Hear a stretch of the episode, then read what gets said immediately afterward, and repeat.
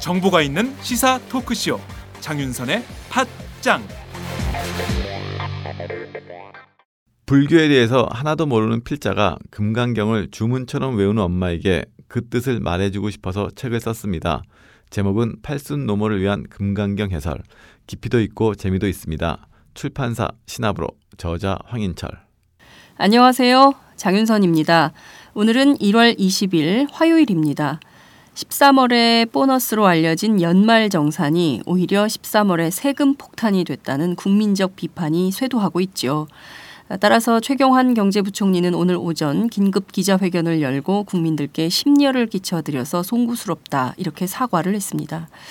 그렇지만 꼼꼼히 뜯어봐도 본질적인 해결책은 나와 있는 게 없었습니다. 다만 최 부총리는 이런 말을 했습니다.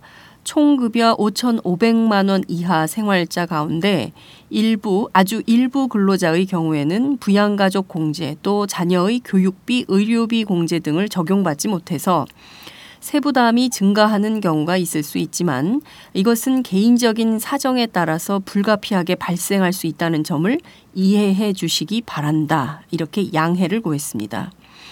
혹여 억울하게 세금을 더 내게 되더라도 어쩔 수 없다. 이런 식이죠. 뿐만 아니라 이번 연말 정산에서 추가 납부세액이 발생하면 분납할 수 있도록 하는 등의 보완책도 적극적으로 마련하겠다. 이렇게 밝혔습니다. 어, 동의가 되십니까? 이런 얘기도 했습니다. 자녀 수가 많은 가정에 좀 더 혜택이 돌아가야 하지 않겠냐 이런 지적이 있고 어, 뿐만 아니라 노후에 대비하는 것에 대해서 세액공제가 부족한 것이 아니냐 이런 지적이 있으니 앞으로 자녀 공제 연금 저축 뭐 이런 노후 대비 등과 관련된 공제를 더 늘리는 방향으로 세제 개편이 이루어질 수 있을 것으로 예상이 된다. 이렇게 전망을 하기도 했습니다. 자, 최경환 부총리의 긴급 기자회견 어떻게 보십니까? 이 정도라면 연말정산 세금 폭탄 문제에 대해서 정부가 납득할 만한 대안 마련에 나선 것이다. 이렇게 볼 수 있는 것일까요? 조세 정책은 그 어느 나라 또 어떤 시대건 간에 가장 보수적으로 접근해야 하는 정책입니다. 세수 확보에 눈이 멀어서 정작 국민 다수가 입을 피해를 예상하지 못했다면 그 자체로 고위 관리자는 책임을 질 일이 아닐까 싶습니다. 그럼에도 불구하고 피해를 당할지언정 그것은 정부가 어쩔 수 없다라는 식의 논리를 편다면 도대체 어떤 국민들이 이 말을 이해하고 납득할 수 있을까요? 그저 답답한 마음만 앞설 뿐입니다.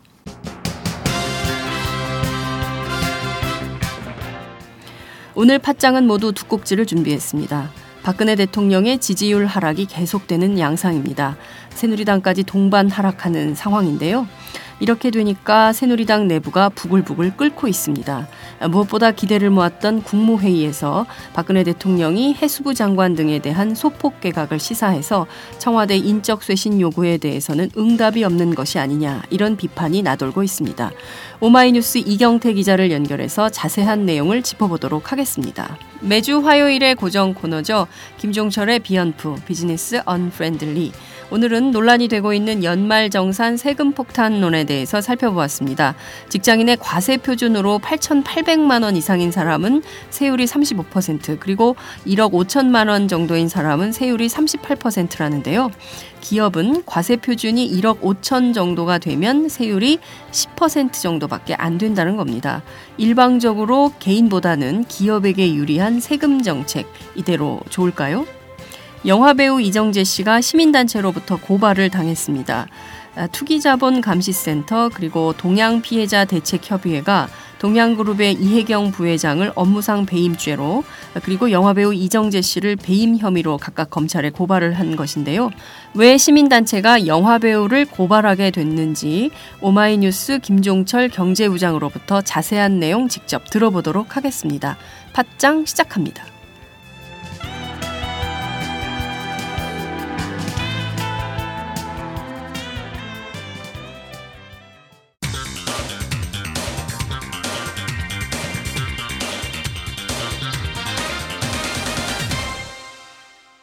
전혀 다른 뉴스.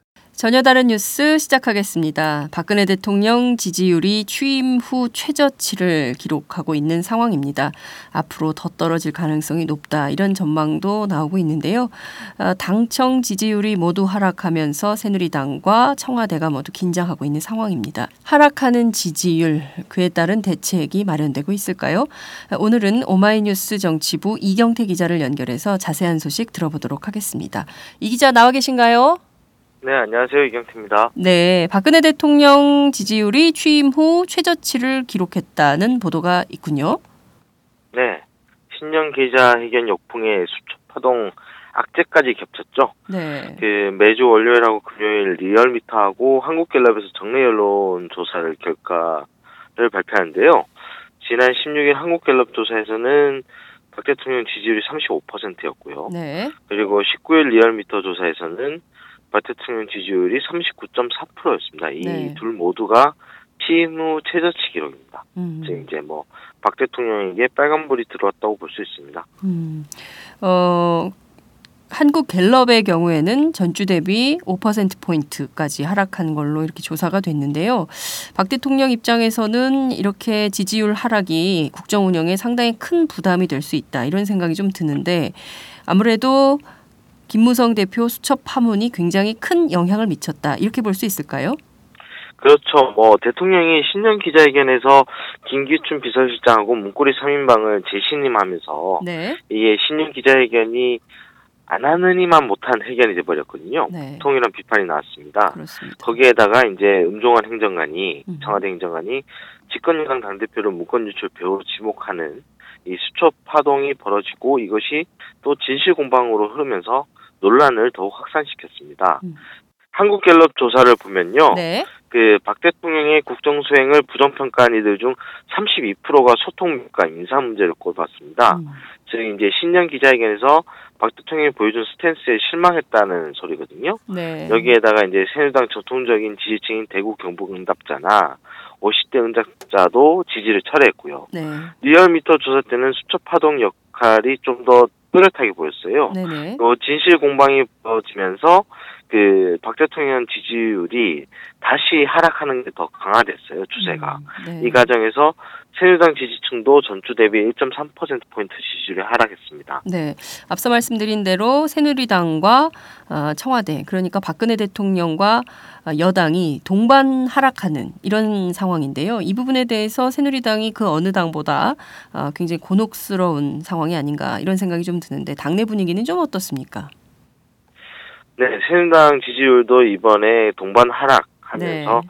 좀 당에서도 위기감이 있습니다. 음. 그렇지만 이제 묘한 차이가 있어요. 네, 그박 대통령의 지지율은 수첩 파동으로 하락 곡선을 그렸는데 네. 새누리당 지지율은 수첩 파동이 일어나고 나서 상승 곡선을 그렸거든요. 아. 그러니까 이번 사건에서 청와대에게 보다 큰 책임이 있다 이렇게 음. 보는 국민들이 많은 거죠. 네, 그러니까 청와대 행정관이 집권여당 당대표를 그렇게 지- 문건 유출 배우로 지목한 것에 대해서 게다가 이제 한국갤럽 조사나 리얼미터 조사를 보면은 새누리당 지지율이 박 대통령 지지율을 좀 근소 하나만 앞섰습니다. 네, 이게 단순 비교할 수 없는 잣대이긴 한데 네, 네, 그동안 이제 박 대통령 지지율은 항상 당의 지지율보다 높았거든요. 그렇죠. 그래서. 이제 네 이런 변화가 좀 기존에 있었던 수직적 당청 관계에서 변화가 나올 수 있다 이렇게 음. 보여요. 네. 그래서 이제 비박 측은 나를 세우고 있습니다. 뭐 김성태 의원 같은 경우에는 당을 대통령 만드는 도구로 생각하면 안 된다. 음. 하면서 연일 이제 청와대에 대해서 이제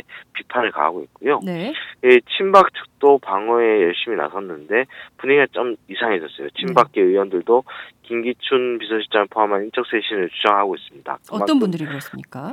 예, 뭐 예를 든다면 홍문종, 노철래, 안홍준 뭐 이런 친박계 의원들이라고 할 수 있는데요. 네. 이들은 전부 다 이제 친박 의원 모임인 국가경쟁력 강화 포럼에서 활동하고 있습니다. 네, 이 홍문종 의원 같은 경우는 지난 10일 신년 기자회견 끝나고 나서 바로 직후 라디오 인터뷰에서는 네, 네, 우리 국민들께서 대통령의 결정을 좀 이해해 주셨으면 한다. 네, 즉 그렇게 이제. 김, 김기춘 실장하고 3인방을 재신임한 걸 인정 이해해달라라는 그랬죠. 취지였는데 어제 인터뷰는 좀 달랐어요. 음, 국민에게 박수갈채를 받을 수 있게 인적 쇄신이 돼야 된다. 음. 다음 달 중순 설 연휴 이전에 단행해야 한다. 뭐 네. 이렇게 얘기를 했고요. 이분들이 아르- 지난번 그 박근혜 대통령하고 같이 그 비공개 회동했던 7인의 멤버들 아닙니까?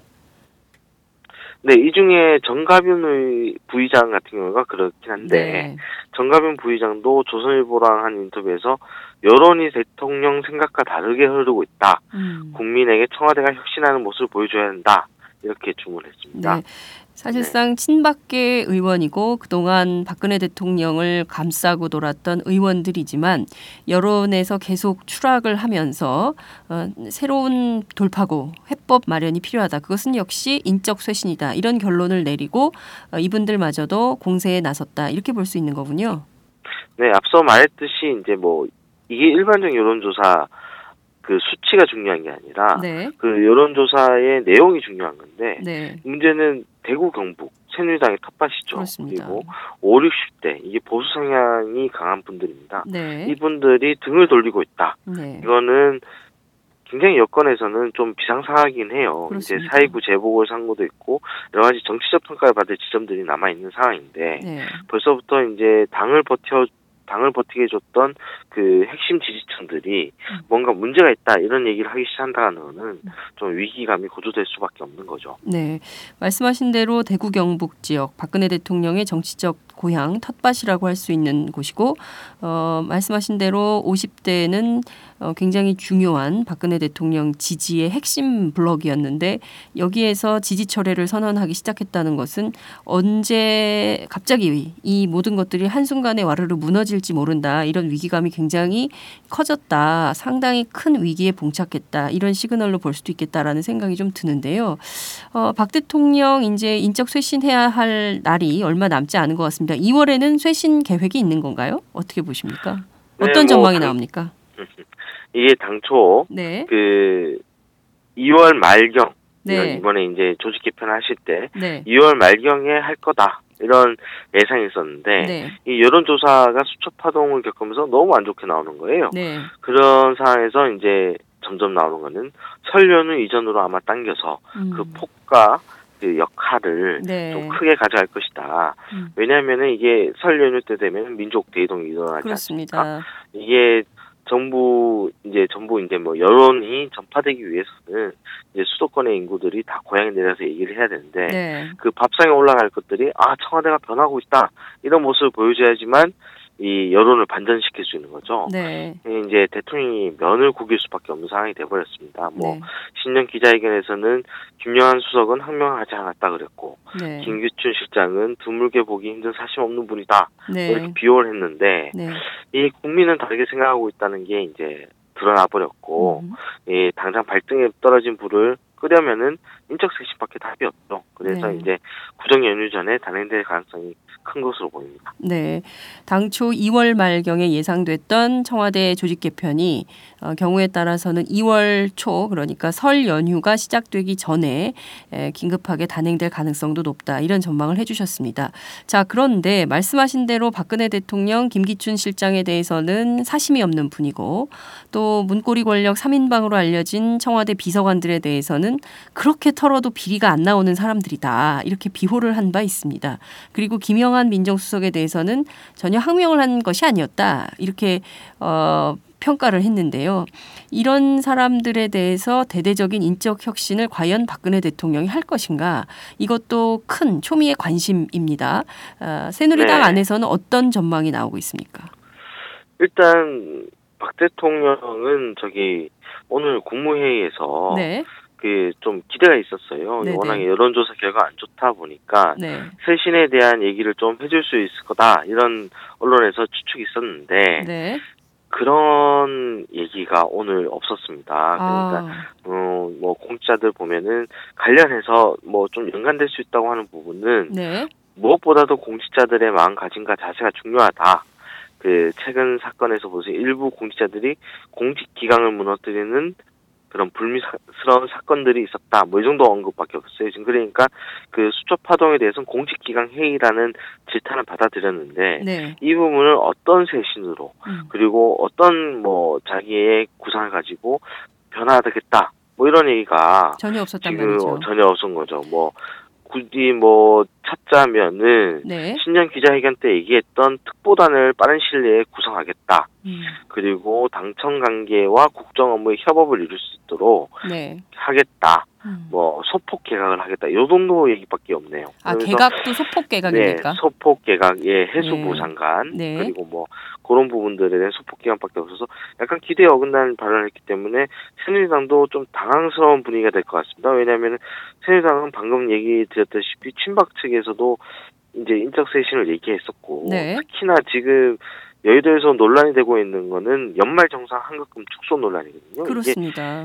세금 폭탄 프레임이 잡혔어요. 이게 네. 원래 새누리당이 재미를 봤던 참여정부 때 그렇습니다. 세금 폭탄 프레임인데 이게 지금 현재 여당에게 역풍 부메랑이 되고 있습니다. 네. 뭐 그래서 최경환 경제부총리도 오늘 긴급 기자회견을 열어서 뭐 좀 검토 방안 검 그, 새로운 방안들을. 다른 바, 새로운 방안들을 검토해봐 해보겠다고 했고 네. 김재원 원내 수석 부대표도 오늘 원내 대책회에서 줬다가 뺐으면 엉덩이에 뿔난다는 말이 있다. 그래서 국민이 수용해야 된다. 뭐 음. 이러면서 이 세제 개편 방안 검토를 강조했는데 네. 이 대통령이 뭐 특별한 이게 얘기가 없네요. 네. 그래서 이 당에서도 아마 좀 부글부글해질 것 같은데 네. 일단은 분위기는 좋지 않아요. 뭐 네. 왜냐하면은 이 서초동도 좀 주목해야 되거든요. 네네. 왜냐면은 비선 실세 논란이라든가 네. 그 참사 세월호 참사 당시에 7시간 의혹 있었던 정윤혜 네. 씨가 네. 그 문건 유출 수사가 끝났다고 해서 사라진 게 아니라 계속 법정에 출석을 해야 될. 상황입니다. 어제도 출석을 어제도 했죠. 예 네. 그렇죠. 그래서 조홍천 전 공직기관 비서관과 네. 박준천 전 경정은 그 검찰의 기소 내용에 대해 동의하지 않고 있는 상황인데 네. 여기서 또 예전에 해- 그 이미 한번 묻었던 것들을 다시 해집는 증언들이 나오고 여기에 대해서 또 언론 보도가 이어지고 한다면 네. 쇼킹 얘기가 나온다면 정말 이제 박근혜 대통령의 지지율이 더 하락할 수 있는 상황이 될 수 있죠. 음. 예, 만약 박 대통령의 지지율이 30% 이하로 추락하면 여권은 굉장히 벌집을 들쑤신 상황이 될 것 같아요. 네. 왜냐하면 이 30%가 박 대통령의 마지노선이다라고 보는 경우가 많았거든요. 콘크리트 예. 지지율이 40%였는데 그 40%가 예. 무너져서 30%대로 주저앉았는데 이 30%대에서 더 떨어지게 되면 이건 정말 다음 선거를 준비하기 어려운 지경이다 네. 이렇게 판단하기 때문이라는 거죠. 네. 음. 그래서 아마 이번 주 금요일에 있어 한국갤럽 여론조사 결과를 한번 살펴봐야 될 것 같습니다. 그리고 아마 뭐 그, 이번 김무성 대표도 지금 현재 계속 민생 탐방을 다니고 있는데 네. 이 정도 상황이 된다면은 현안들에 있어서는 아마 자기 목소리를 내는 행보를 하기 시작할 것 같습니다. 네. 경우에 따라서는 박근혜 대통령 오늘 국무회의에서 지적한 바대로 소폭 개각을 하고 문제의 인적 쇄신에 대해서는 별다른 반응이 없다면 지지율 하락은 불을 보듯 뻔한 상황이 아닌가 이런 생각이 좀 들기도 합니다. 아, 그나저나 국무회의를 통해서 상당한 내용이 있을 것으로 어, 기대와 전망이 있었는데 결과적으로 이번 국무회의에서도 큰 소득이 없었다 이렇게 볼 수 있겠네요. 네, 뭐 한 가지 변화한 점은 오늘 박 대통령이 국무회의 시작 전에 국무위원들과 함께 이제 티타임을 가졌는데요. 네. 이게 그 신년 기자회견 때 장관들과 대면 보고 등 소통 문제가 지적되는 거에 대해서 네, 네. 이박 대통령이 이 티타임을 통해서 좀 해소하고자 하는 그런 자리인 것 같습니다. 그래서 이제 음. 기자들에게도 이 자리를 좀 이제 공개를 했어요. 네. 그런데 뭐 이게 사실 이명박 대통령 때도 이런 자리가 있었습니다. 네. 왜냐하면 국무회의 때 올라올 수 없는 안건이지만 대통령이 알아야 되는 현안에 대해서 네. 국무위원들이 티타임을 통해서 좀 전달하는 그런 자리였거든요. 네. 그래서 그런 박 대통령 그런 자리를 박 대통령도 차용한 거다 이렇게 음. 볼 수는 있습니다. 그렇지만 좀 사실 기대에는 음. 좀 아쉬운 얘기들이 나오게 나오, 나오고 있죠. 뭐 음. 아무래도 뭐 사실 국민들이 대통령에게 바라는 거는 네네. 저희 인적 쇄신 그리고 네. 지금 현재 뭐 연말 정산, 그렇습니다. 축소 논란 음. 뭐 이런 현안들에 대해서 좀 속 시원하게 그리고 아니면은 솔직하게 좀 해명을 해주는 기회를 원하는데 네. 이게 아니라 뭐 오늘 한 이야기들은 티타임에서 하는 얘기들이 뭐 금연을 한 거에 대한 어떤 농담 음. 그리고 그 적폐 해소의 중요성 네. 뭐 이런 것들이거든요. 그래서 네. 약간 좀 아쉽다라는 생각이 드네요. 네. 어, 박근혜 대통령이 국무위원들하고 임기 중에 티타임을 가진 것은 이번이 처음 있는 일이다. 이런 언론의 평가가 나오고 있는데요. 그동안 계속 티타임조차 제대로 안 됐 던 것도 문제지만 이 상황에서 티타임을 하- 열었는데 그 자리에서 정작 한다는 것이 전 국민적 공분을 사고 있는 문제들에 대해서는 아무런 얘기를 하지 않고 농담성으로 뭐 그 금연 문제에 대해서 얘기했다는 것이 참 이 국면을 대통령이 어떻게 보고 있는 것인지 답답한 마음만 앞선다 이런 생각이 좀 듭니다. 자, 오늘 말씀 여기까지 듣도록 하겠습니다. 고맙습니다. 네, 감사합니다. 네, 지금까지 오마이뉴스 이경태 기자와 함께했습니다. 안녕하세요. 장윤선의 팟짱 애청자 여러분. 저는 김병기입니다. 전에는 편집국장이었는데요. 지금은 10만인 클럽 회원이자 본부장 맡고 있습니다. 그런데 10만인 클럽이 뭐지? 어, 이렇게 궁금해 하시는 분들 많으실 겁니다. 오마이뉴스에 자발적으로 구독료를 내는 시민들의 모임입니다. 지금 매월 후원해 주시는 분이 몇 명이죠? 8천 명이요. 아, 그럼 앞으로 몇 명을 모아야 합니까? 10만 명이요. 아, 참, 갈 길이 멉니다. 그런데 조중동 구독자는 많게는 100만. 이래서 진보 언론 살아남을 수 있을까요? 아, 10만인 클럽 후원으로 만들어지는 팟짱 응원하고 싶으시다고요? 지금 전화 주세요. 02-733-5505로 전화하셔서 내 손번호 274를 꾹 누르세요. 오마이뉴스 기사의 모든 기사 하단에 동그란 주황색 배너를 누르셔도 됩니다. 여러분들의 참여로 팟짱이 웃음소리 더 커질 수 있습니다. 감사합니다.